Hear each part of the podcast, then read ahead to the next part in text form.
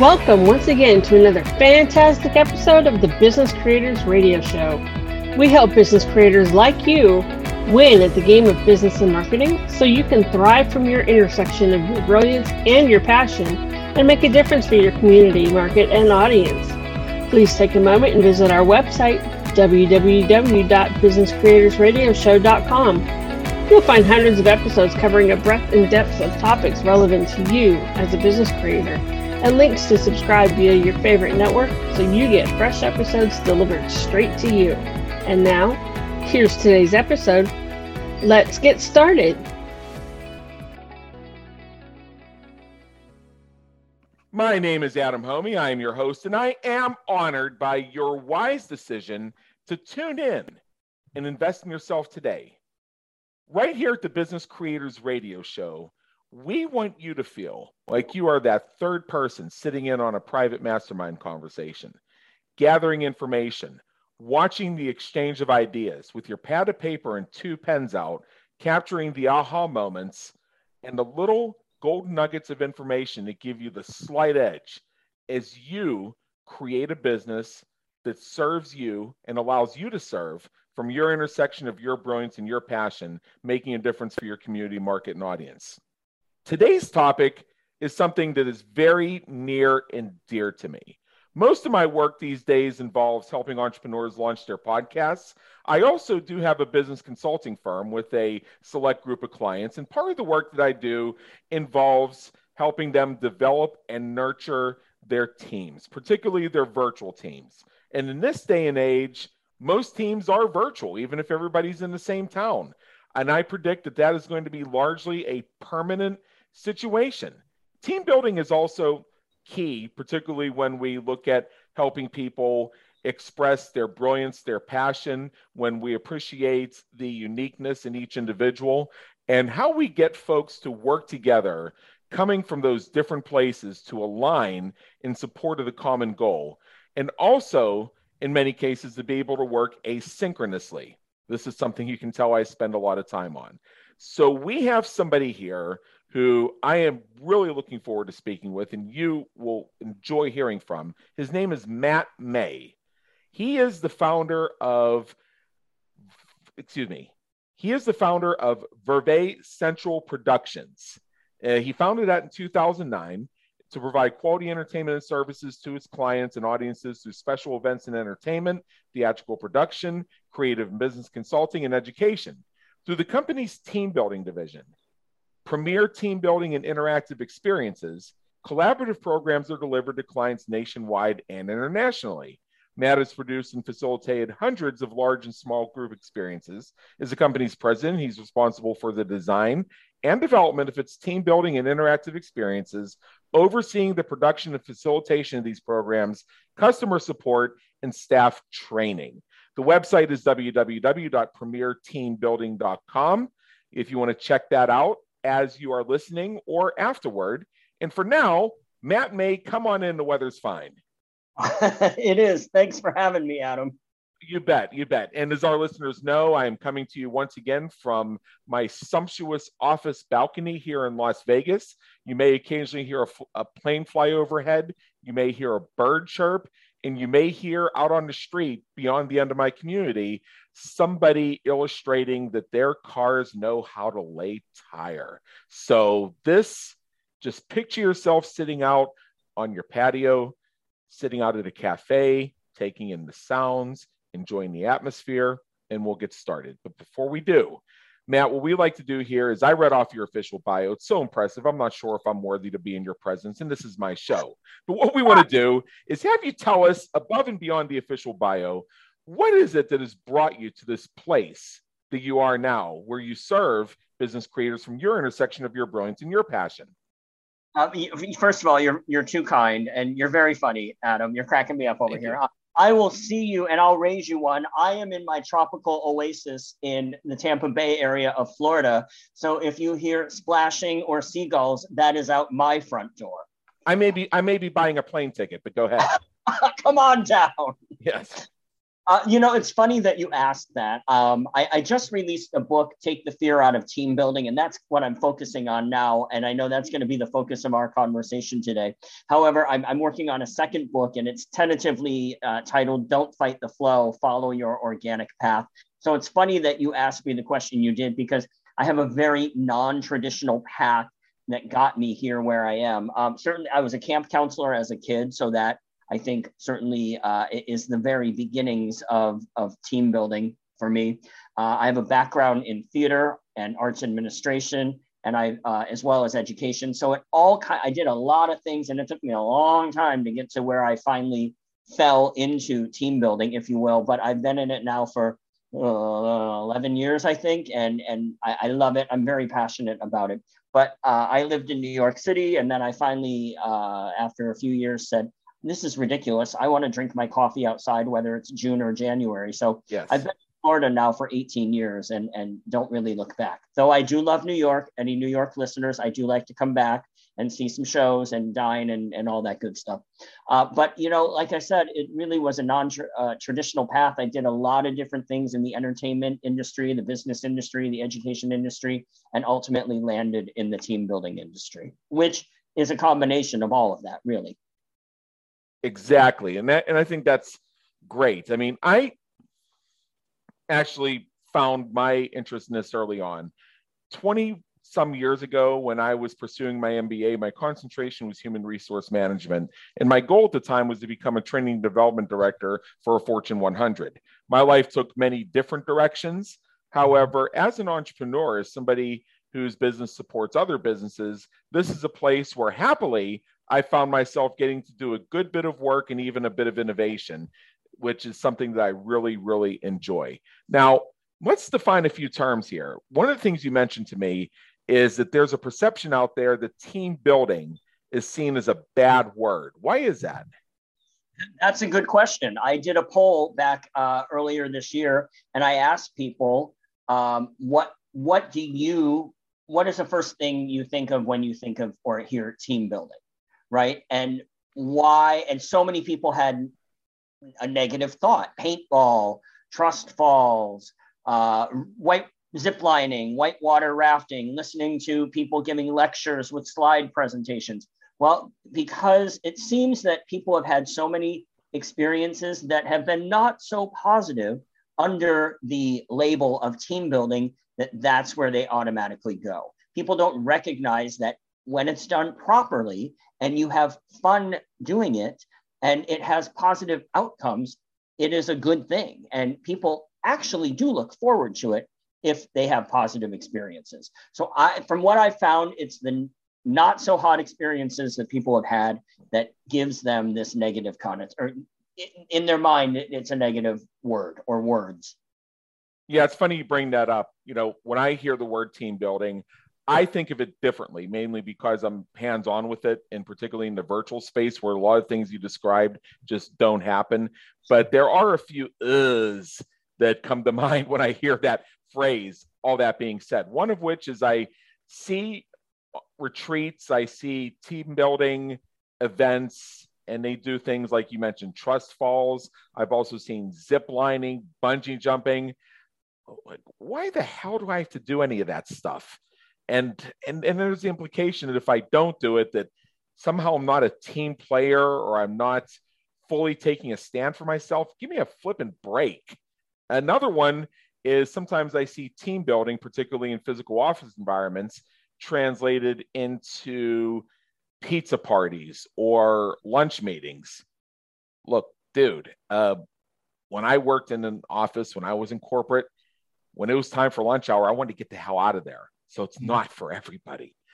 Well, and, and I also see some of this stuff done in the name of, well, let's actually make this a working event. So where's your break? You need a break sometimes. And then the third one is, and I see this in the virtual world, particularly when it comes to uh, you know, team building stuff, are two things. One of which is you log into the meeting on Zoom or whatever, and everybody has to go around and introduce themselves. I belong to this networking group, and uh, a few weeks ago, they had three people who were new to the group who all logged in at different times.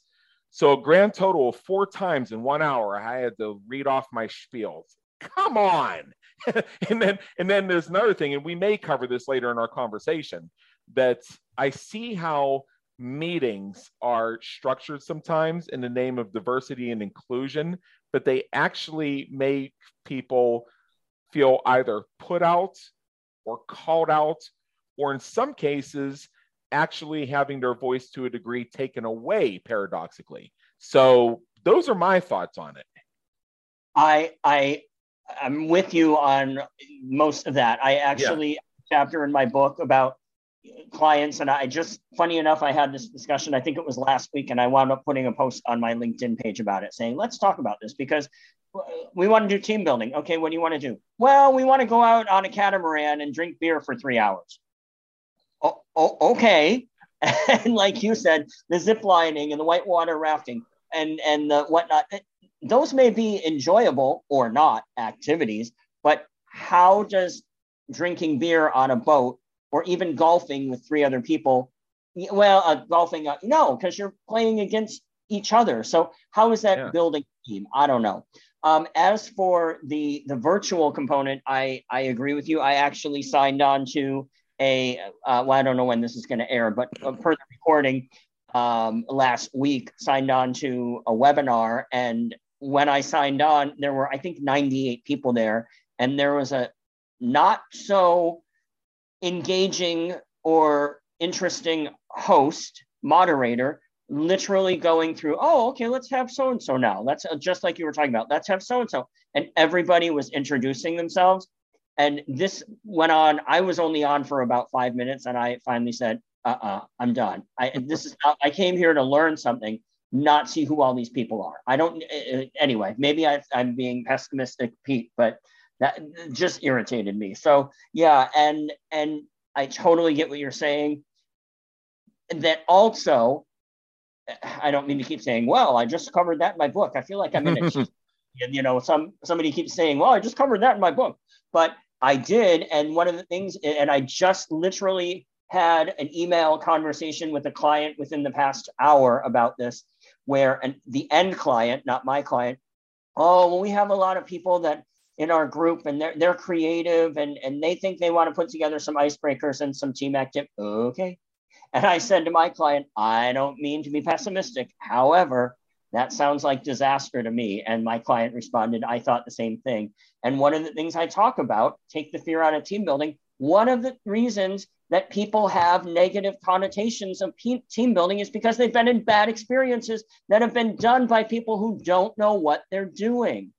I did not invest this much time in my background and do theater training and psychology training and leadership training and business, et cetera, et cetera, et cetera, to put together a game to pretend I know what I'm doing. I actually like to pre- like to think I do, right? And just because you like to put on a party doesn't mean you should necessarily be hosting a huge gala because you know how to do a, a backyard barbecue. Now, again, I'm generalizing. I get right. that want to come after me with a pen right now and, and you know stab me in the neck simmer down. I'm not trying to cause a fight but hire people who know what they're doing. You may change an outlet in your house. Great. Knock yourself out.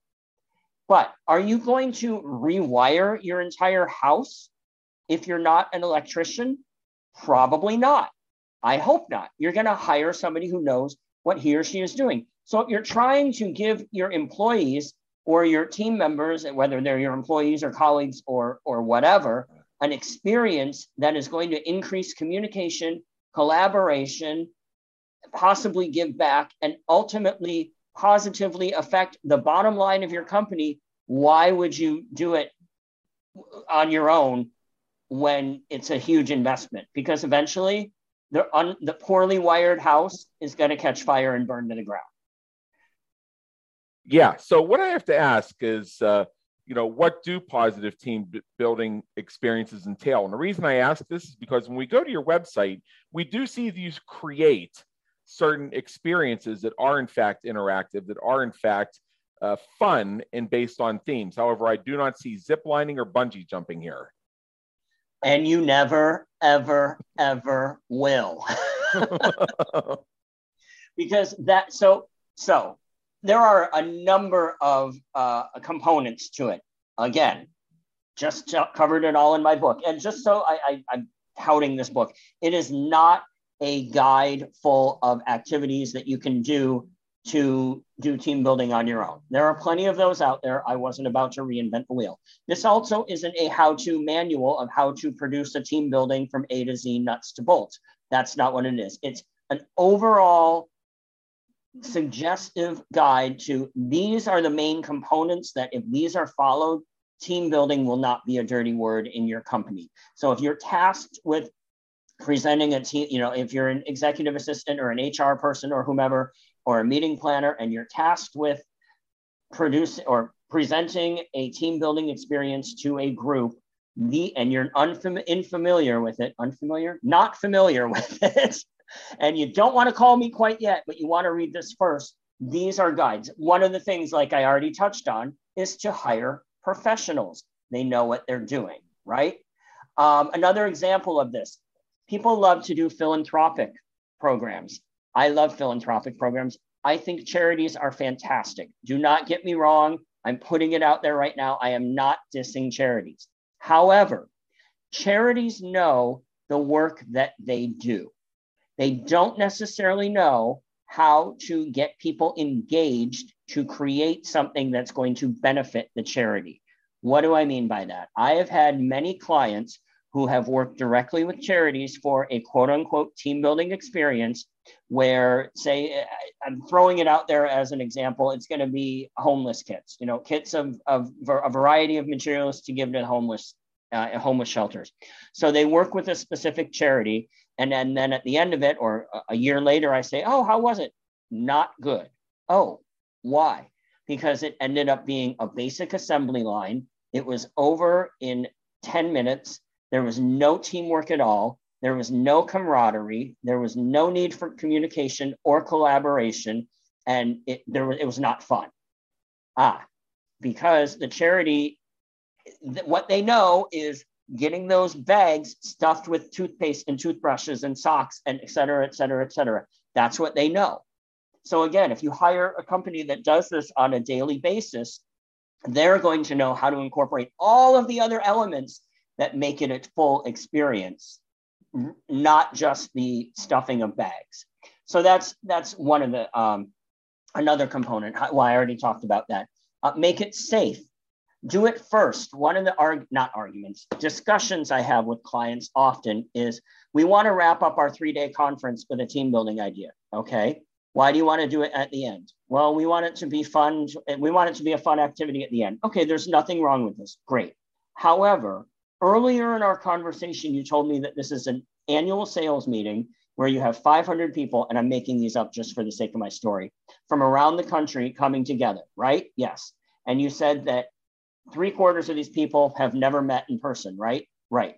And they're salespeople and they work on their own most of the time, other than when they have to interact via systems or emails or whatever, right? Right. Okay. Well, why don't we do this at the very beginning? Why would we do that? Because if you have, say, teams of 10, which is the norm for me, you immediately have everybody interacting, engaging, communicating, and collaborating with nine other people that they don't know. That is going to permeate through the entire three days. Competition is fun. People like to win stuff.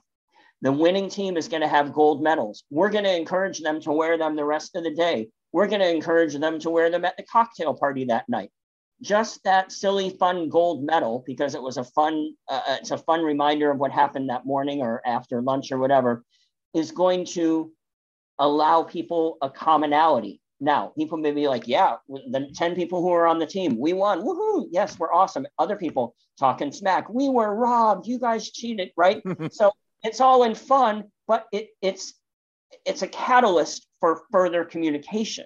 So if you do this at the beginning, you're automatically setting the tone that the three days ahead are going to be communicative, collaborative, fun, it's worthwhile. We're all going to um, interact with each other. You're setting a positive tone for the entire thing rather than, and, and if that tone continues throughout, they're going to leave with the positive feeling you want them to leave with, but they're going to leave with it from the three days, not just the last three hours. Okay, that was a yeah. long, very short question. See, I told you I get going on this stuff. that can facilitate communication and people getting to know each other. So you do that set let's say it's a let's say I'm going to say it's a 2 day thing. So the morning of or whatever the first day you do one of these fun exercises. And you get people having the positive fun competition. You get them doing fun things together where they get to chat with each other and get to know each other and how they uh, respond as people and things like that. Then when you get to breaks and lunch and things like that they have more fun topics of conversation more ways to get to know each other better by asking more interesting questions. And it does become a matter of Oh, so Matt, uh, what exactly does your department do? Like, really? Do I have to explain this again? It's also organic, Adam, and that is the thing. It's not forced, right? It's just an organic. It, it carries over hmm. because you know it's not like it, it's not a forced thing. What does your department do? Uh, nobody wants to answer that, right? Whereas, yeah. my gosh, so when we were doing the building the bike, so and so totally wiped out. Whatever. I am right. So ha ha ha. It was so funny. Well, I, is he okay? Oh yeah, yeah. But you should see the look on his face when he got up. Right. That is far more exciting than okay. So what does your department do? And when when people ask me what do I do, and I'm using air quotes for that, I tell them I take people who may or may not work together on a daily basis, put them in the same room or the same location, give them challenges, opportunities, tasks at hand with a, a, a chance for reward to organically collaborate and communicate. And that's the big key having fun and letting it just happen rather than beating a dead horse. Yeah, here's here's something here's something else too and this is one of my own experiences. If we want to talk about the networking side of this, a few years ago when I first joined my local Rotary chapter, I had to order my name badge because we were we're name badges of the meeting. They'll have your name and then they'll have some sort of descriptor underneath about the type of industry you're in. Uh, well, at the time, I picked consulting. So that led to the repeated conversation of people walking up to me without any preamble, staring down my name tag and saying, uh, "So, uh, Alan, Alex, I, I mean Adam, uh, what kind of consulting do you do?" Now, my answer to that is, oh, sometimes I gave the spiel, but it was really physically tiring, and sometimes I said, "What does it really freaking matter?" Here's my point. Here's my point. Here's my point. What does it matter? What type of consulting I do? Until I know more about you and can articulate if and if so, how that could benefit your business, your organization, you personally, what you do. So I, not too long after I joined the chapter, I published my book, Groundhog Day is an Event, Not a Business Strategy, which I may reference 10 more times in this interview. I'm going to try and keep keep up with your number of book references. We'll see how we do. and uh, and uh, and uh, what I and so what I did is I had my I paid the seventeen dollars to have a new badge created that says author slash speaker. So now I still have the people coming up to me. They still think my name is Alex, but they ask, "What's your book about?" Okay, now we're talking about my baby. I'll tell you about my book all day long. Uh-huh. And if you want to go off on your own and buy a physical copy, bring it to the next meeting, and I'll autograph it for you. I'll even take a photo with you if you're holding up the book and use it in my marketing if you so choose. Mm-hmm. So, the point I'm making with this is instead of those stilted conversations like, well, what are some of the things that your department does to increase the ROI of your. Ugh. Now we can ask people about themselves and what motivates them from their intersection of their brilliance and passion which makes the conversation much more fun and gets people chatting with each other more. That's my thought. Absolutely, absolutely, and and uh, when you know you started to talk about virtual when the pandemic hit, my initial thought was, oh bloody, you know what? Uh-huh. what am I going to, how am I going to reinvent myself now? Because team building's done, right? Well, that lasted all of about three days because I started getting, uh, maybe a week. I started getting requests very early on for virtual experiences. And at the time, right. we didn't have any in our repertoire. I'll be totally candid with you. I have some competitors who did, they did it. I, it wasn't something I ever really wanted to do. I still, I do it. There is absolutely value in it. I don't love it. I'm much more passionate about doing the face to face stuff. However, yeah. I 100% recognize that there is value in it, and probably even more so now for the, the companies that are hybrid or staying virtual for the next who knows how long. They got to do something. They've got to do something for their people because uh, uh, we're so we're even more unconnected now than we were uh, 18 months ago so at least physically so uh, i am the type of person that if you give i can do book work i can do paperwork i can do computer work anything business left brain yeah give me a deadline it'll be done no problem i cannot and i like to think that i'm relatively equal left and right side of my brain some people argue more one than the other, and I usually am surprised with their reasoning, but I've gotten both sides. But um, one thing that I do is that uh, if, if you have something that needs creating, I can certainly do it, or I can create something for myself, but don't uh-huh. give me a deadline. I have to, it, it just, I can't just do it. I know people who can, and I'm very envious of them for me, one of the first thing, the first, I believe the first virtual or at a distance experience we created was our Paint for a Purpose program. Now we had just put the the face-to-face one on the books about three months earlier. And what that two months earlier, and what that is, and many team building companies have one. A team paints a two foot by four foot canvas based upon an image and it's probably drawn out and everybody gets the paint they're supposed to get. And when you hang the three four five six whatever canvases together on a wall they create a full mural. Okay and we have that. And then i said well how can we do something like that virtually well we can't and then i don't i couldn't tell you the date i couldn't tell you what it was if i saw something or heard something or read something or what but all of a sudden andy warhol was in my head and for some reason, the synapses started firing, and A went to Z via what cha- whatever channels it took. And by the end, I said, "Oh my gosh, that's it."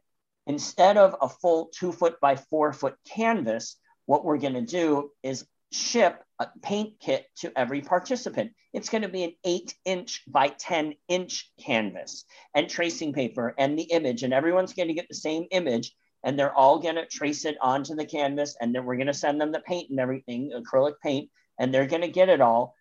But one person or or depending upon the size of the group is going to get all the red hues. One person's going to get the blues. One's going to get the greens. One's going to get the yellows et cetera et cetera et cetera we don't tell them how they have to use them but they get their set mark uh, uh, paints and that's it then when you hang all of these eight by you know paper size essentially canvases on a wall and it's all the same image, but the hues are all uh, grouped together, you get an Andy Warhol pop art type mural.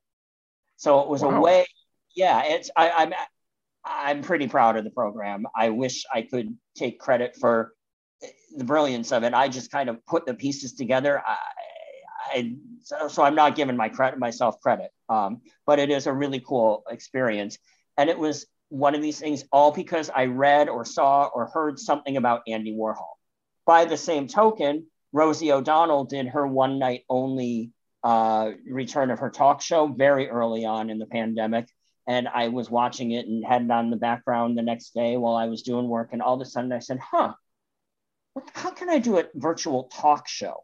So literally, and, and this goes back to something you brought up earlier about everybody coming on and having to introduce themselves and do the whole spiel, as well as talking to people and learning about them as people rather than what job function or what department they're in. It's it's basically a talk show where people are the guests, but also the audience members. And the host asks questions to these people everything as as mundane as what is your favorite season and why to uh, if you could go back and tell your high school self one thing, what would it be? So they're mundane and thought provoking all at the same time. And it's more or less rapid fire, but it gives a whole new meaning to water cooler chat, right? So it also, we also have people write in questions and they don't know who it's going to, just general questions. What's a question you'd like to ask your colleagues? And it, we throw them in there too. So again, something that Rosie O'Donnell talk show. Oh, could I could we incorporate something like this into our new virtual repertoire? Sure. How do we do it? We make it work, and then it fulfills all these other checkpoints that are checklist items that you've talked about as far as people learning about people rather than fellow workers, if that makes sense. You know, one of the discoveries that, that, that does make dollars and cents, I think, literally, one of the discoveries I made years ago, and I found this to be extremely valuable once the pandemic hit. So let's create a frame here. When the pandemic started, and uh, companies that had been resisting the idea of virtual work were now finding out they had a choice of doing virtual work or not being in business at all. Well, they dove into the idea of people working virtually and keeping con- people connected through meetings and technology and such without really to me, in many cases, an available framework that could be easily followed on how to do that in such a way where it felt valuable and useful to the end user. Some of the horror stories we hear about uh, companies scheduling excessive, pointless, repetitive, redundant meetings as a method of command and control so they could force their people to be online more to somehow prove they're working eight hours a day, like confining them in an office didn't uh, somehow got them to actually work eight hours a day when the statistics show that the average person in an office works actually works two hours and 54 minutes? Come on. So uh, so there you already have that and it's being weaponized rather than utilized in my opinion what I discovered when I got into this, and I'm thinking of one client in particular, and this is a client who is entrepreneurial and has a corporate background. So some of that corporate stuff was still on their mind. And they love to have meetings about meetings, about meetings, about meetings, and everything else. So in their case, what we structured with them was the idea that they would have one meeting per week. And I had them do something to make that meeting more valuable to its end users. This is a tactic I've actually been using for 20 years. We don't go into meetings and do narrative reports of everything that's going on and, and blah, blah, blah, blah, blah to show, yeah, we contribute value.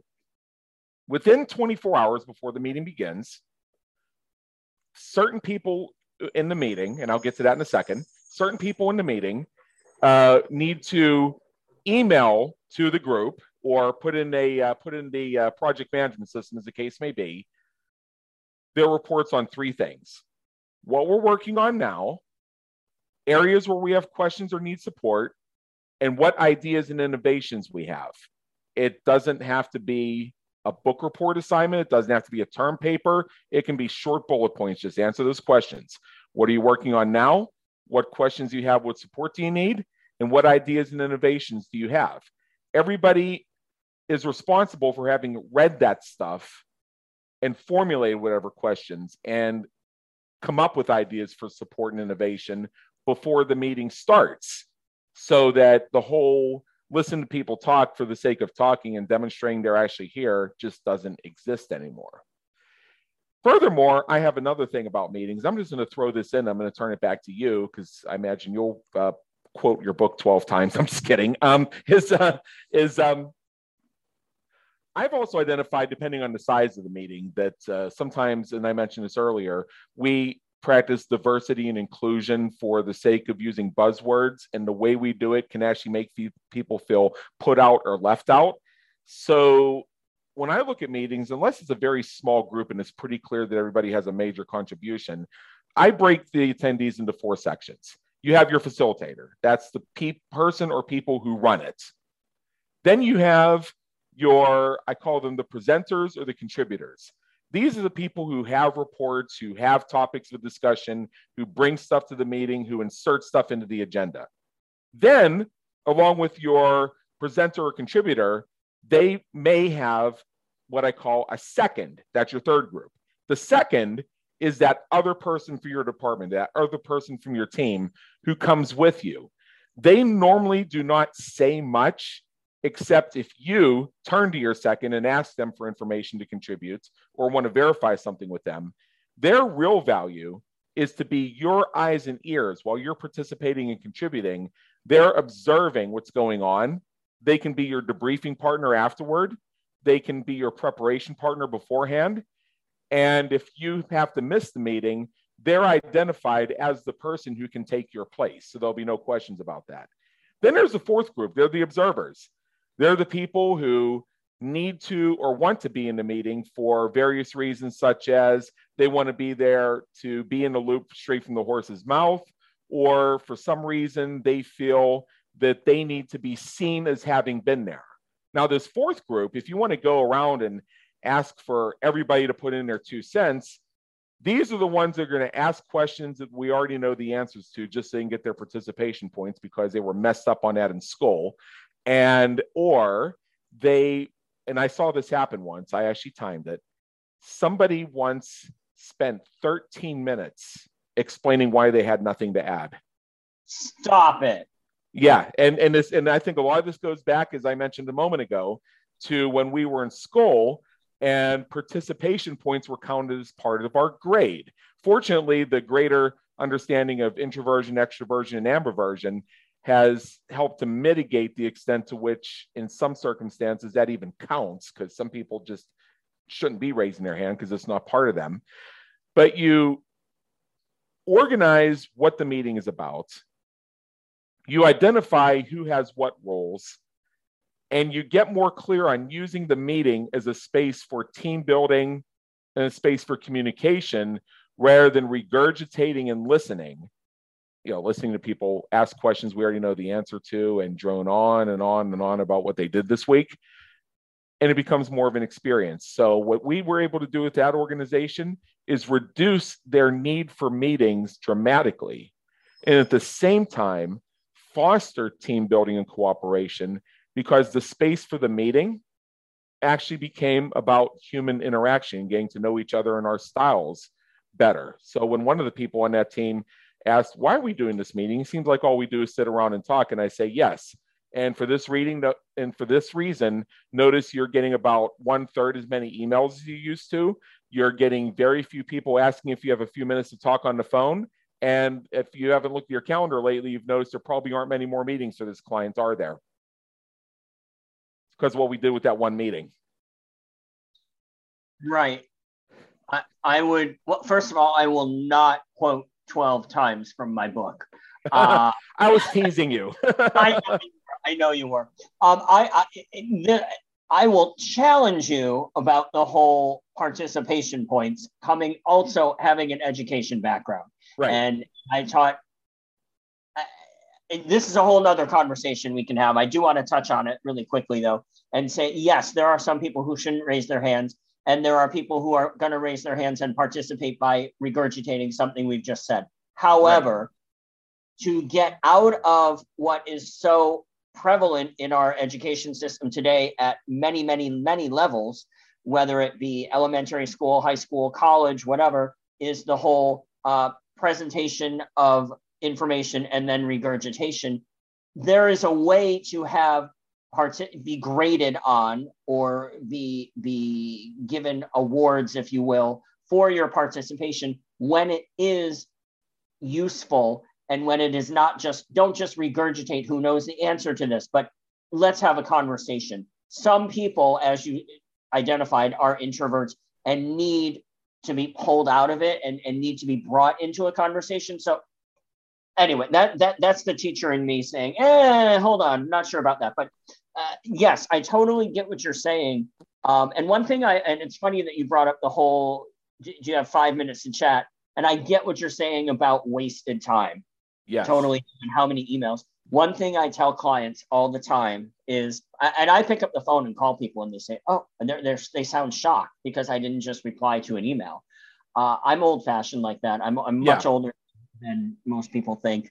Um, Uh, you know, I, it's a connection. And nowadays we, we, it's another way of a human connection to get out from being hidden behind a, a screen and a, a keyboard. So I always tell people, look, if you have a question, pick up the phone and call me. If I don't answer, leave a voicemail. Don't assume that I've seen a missed call and I'm going to call you back. Pet peeve of mine drives me nuts. Well, you saw that I called. No, I didn't. I was traveling. My phone was on airplane mode. Oh, if it's that important, leave a voicemail and I will call you back. I mean, that's to me basic business sense. Right. But tell people I don't require 48 emails and an act of Congress to have a telephone conversation. Just call me. Right. And and unfortunately, for whatever reason, so many people feel like we have to. I, and I get people are busy, and this probably circles back. I'm probably proving your point. To people have so much crap on their calendars that they actually have to plan the call. A, we, I think we've gotten so boxed into the calendar and I can only do this during a certain time. Dude, can't, can't you multitask a little bit? I mean, stop what you're, unless it's due in a half hour, stop what you're doing, put it to the side, work on something else for 15 minutes, pick up the phone and call me if that's what it is, or take my call, and then go back to what you're doing. You might find that if you do that, you're going to be refreshed and your brain is actually not droning on and on and on with one project nonstop. I, whatever. Uh, You get me on my see, Adam. You got me all riled up, man. Well, that, well, that that's what we're looking for. We want people to get excited. Yeah, you and I uh, aren't exactly aligned 100% with this. I'm a I'm a big uh, opponent of multitasking. I believe it's just a matter of using the same amount of energy and dispersing it so that it reduces overall effectiveness. But that's just me.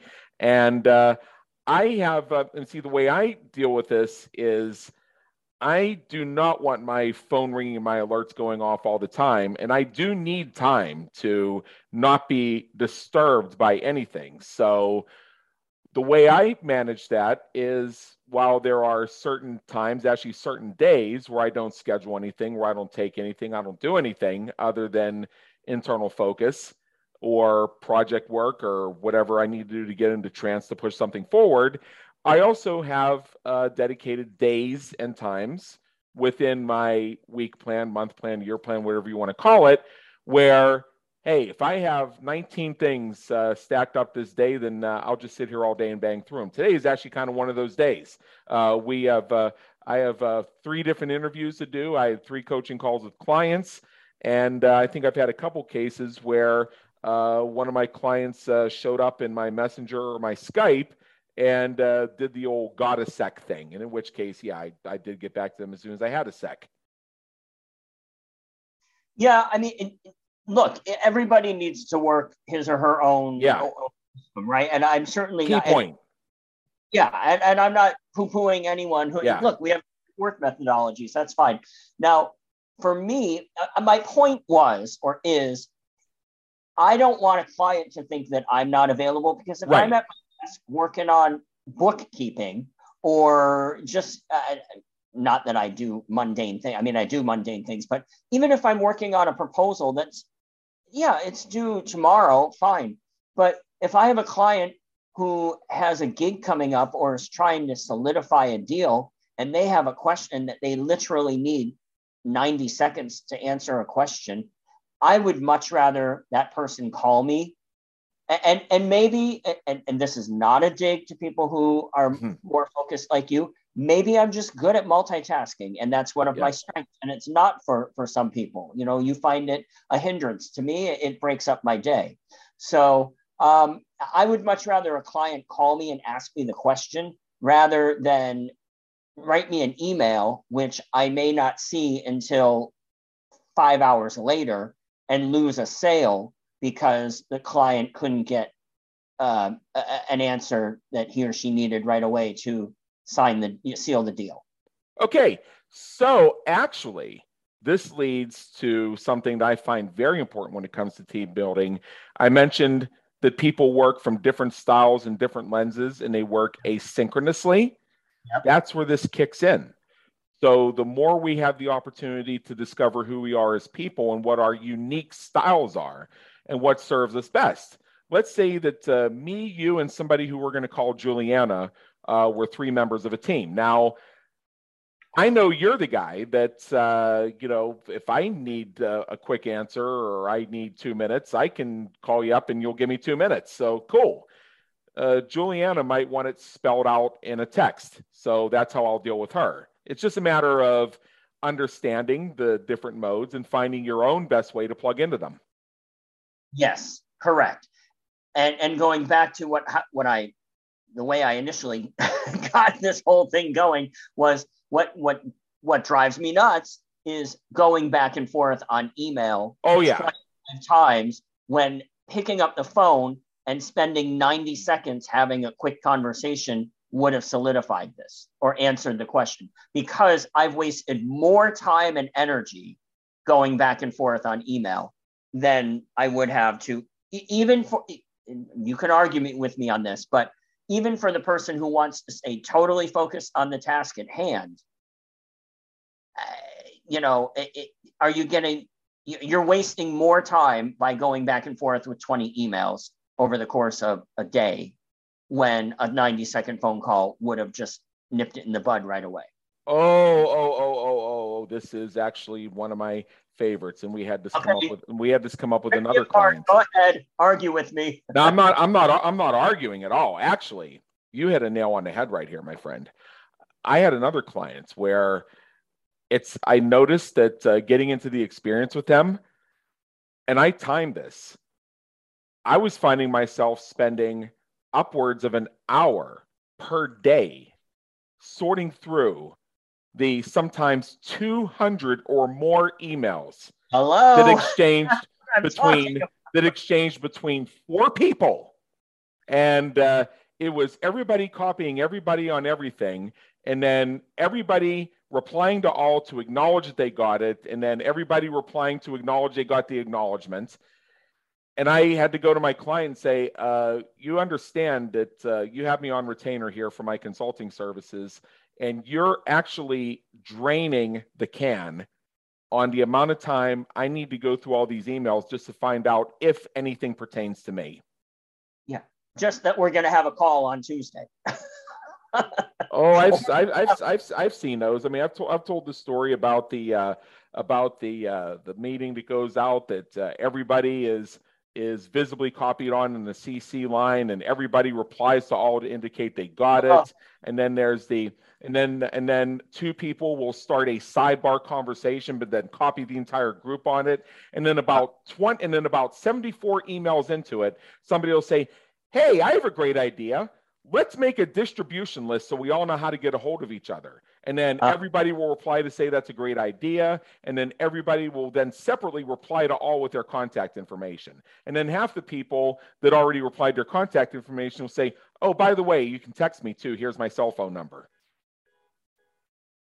Uh, no, I don't want to do that. and uh, I mean, and and I think this is where you and I really align: is do we really want to go through 120 emails? when no, there are many ways of shortcutting it. No, no, no, no. Um, I have noticed that when I'm at my most productive and generating the most value for my business and my clients' businesses, that my email outgoing volume drops to a trickle. In fact, I kid you not, there was a period, uh, this happened maybe about two months ago, where I went three days without sending a single email. And yet, at the same time, I interacted multiple times with every single one of my clients. Yep. Yep. I get it. I agree with you on that 100%. And that's one of the things that that let, let's simplify things. So, yeah. Yeah, and the and the more you take out these processes and these rituals and everything, the, you know, in my view, the more you actually get to know people as people because we're not conforming to a. Uh, I, I remember my corporate time once. I um, I I uh, I had uh, replied to an email from somebody, and then my supervisor saw the email and he critiqued that I hadn't put in enough pleasantries and formalities. After all, this person's a regional director. Okay, well, Below it, there had been seven exchanges between me and this regional director person, none of which was more than a sentence and did not even include our first name. So, why all of a sudden do I have to write, Hello, Beth. Thank you so much for your great question. The answer is blah, blah, blah, blah, blah, blah, blah, blah, blah. Please let me know if you have any further questions or I can be of additional assistance. Really? I yeah. learned I had a client very early on who her emails were actually so short, I sometimes had to ask for clarification. And I, when I look at the total of my experiences, I preferred to deal with her and have to ask for clarification so she could just type another sentence versus having to read novels and try and figure out what the hell they mean and if they're even relevant. Uh, if I find that sometimes I have to write something long, I will typically add one sentence at the very top that summarizes what the entire thing means because a lot of people will just get it in one sentence. And the rest of it is just me providing background and supporting information for those who may develop questions in a way of answering their questions in advance. Yeah, yes, I, I totally get what you're saying, and I don't disagree with you. Yeah. Now, the flip side of that is going back to the whole human connection. Is I have many clients who with whom I've developed relationships that I've never met in person, but oh yeah.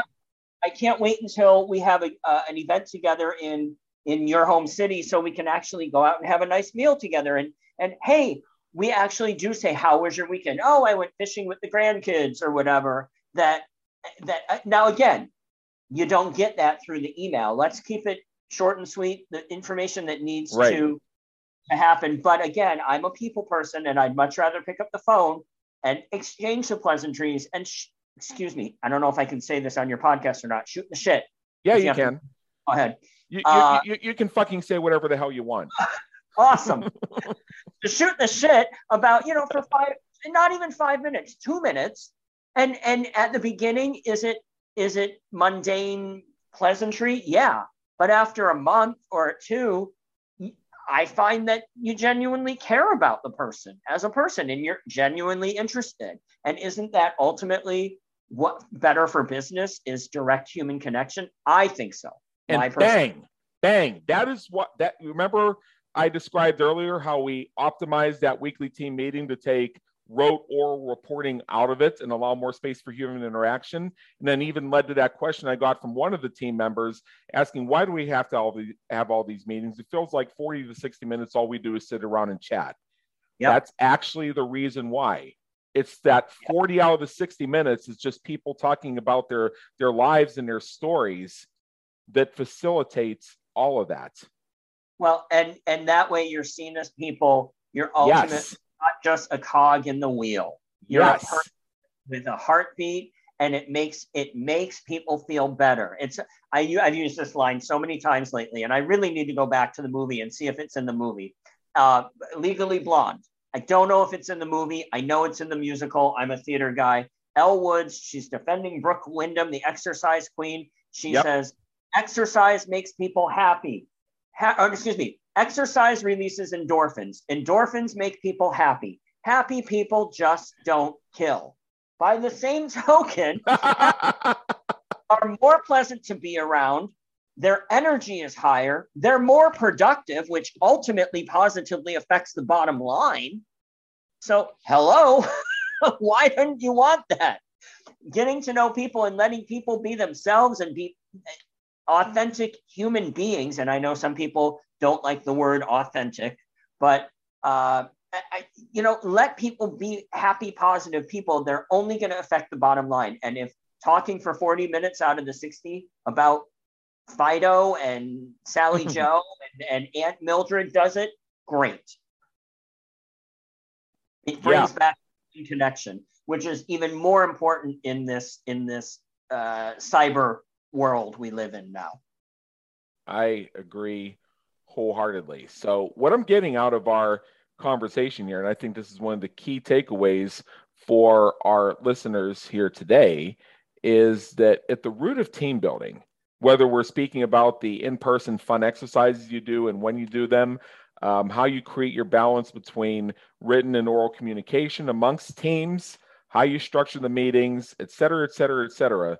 The common thread I see going through everything, even the areas where you and I have different viewpoints, is that ultimately the root of it is providing an experience that facilitates people getting to know each other as people. Absolutely. And the the work conversation is going to be there too. That you know, don't eh, eh, people shouldn't think, oh well, then they're not talking about work. Well, hold on. One uh, one of the favorite stories that I have, and I share this often, is Joe. Uh, well, I'll have a client call me three, six, nine months after I do an experience. Hey, it's so and so. Oh, hey, how are you? Great. We had so much fun nine months ago. The bike build. Yeah, yeah, great. Your team was great. Yada yada. Okay. So what's going on? Well, I had to share a story with you. Okay. Joe from our new New York office was on a team with Sally from our LA office. Okay. And they never they didn't know each other other than names and email addresses in the company directory. Well, right. they were on the team, and while they were competing in these these challenges and ultimately building bikes for underprivileged kids, Sally told about a story she recently had with work because they were just talking about work and what happens and oh, can you believe this? Right? Well, Joe had a similar situation happen last week. He remembered Sally talking about it and how, how she dealt with it during the team building experience, picked up the phone. Hey, Sally, this is Joe from New York. We were on the team. Oh, yeah, of course. Blah, blah.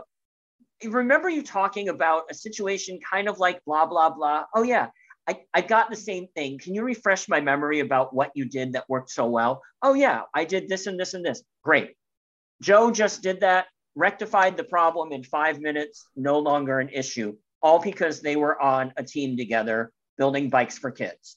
Well, hallelujah. Team building pays dividends over and over again that you just don't realize, but they are there, all because they communicated about something that yes, it was work, but they weren't thinking about work. They were thinking about the task at hand. Work was just the background conversation.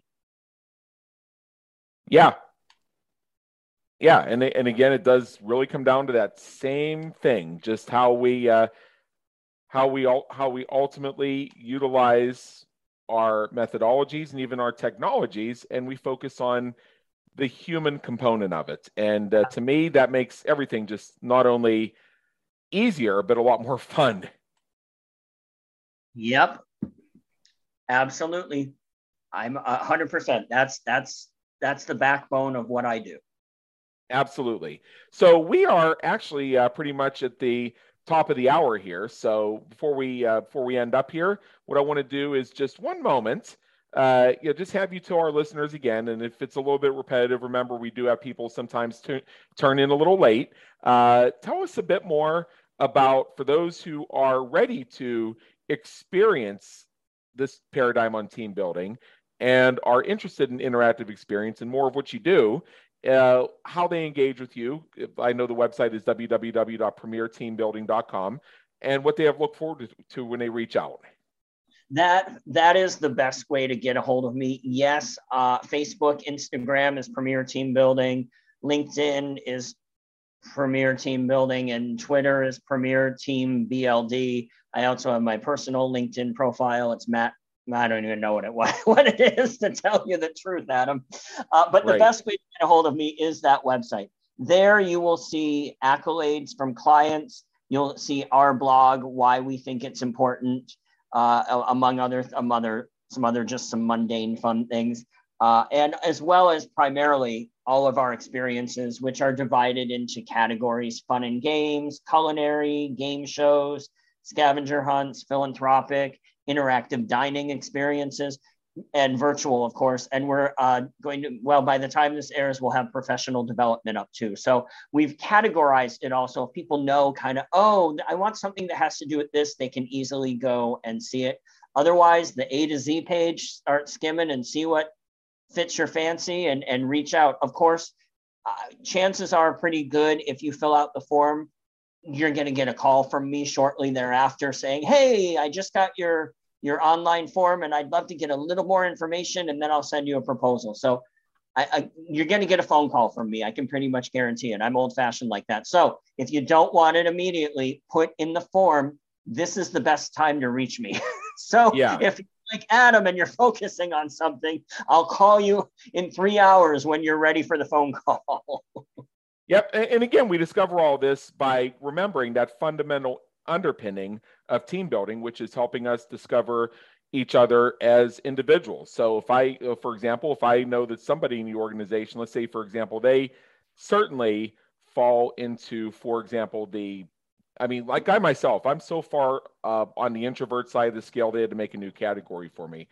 Really? So the, so the idea of having to deal with interruptions and all these little interactions and everything will drain me better than a battery in a car that's been sitting in a barn for 20 years before noon. However, there may be others who are more on the extrovert side who get charged by social interaction that will find their acuity, their focus, their productivity, and their energy actually enhanced by that same thing. And the more you get to know people, the more you find out which is which.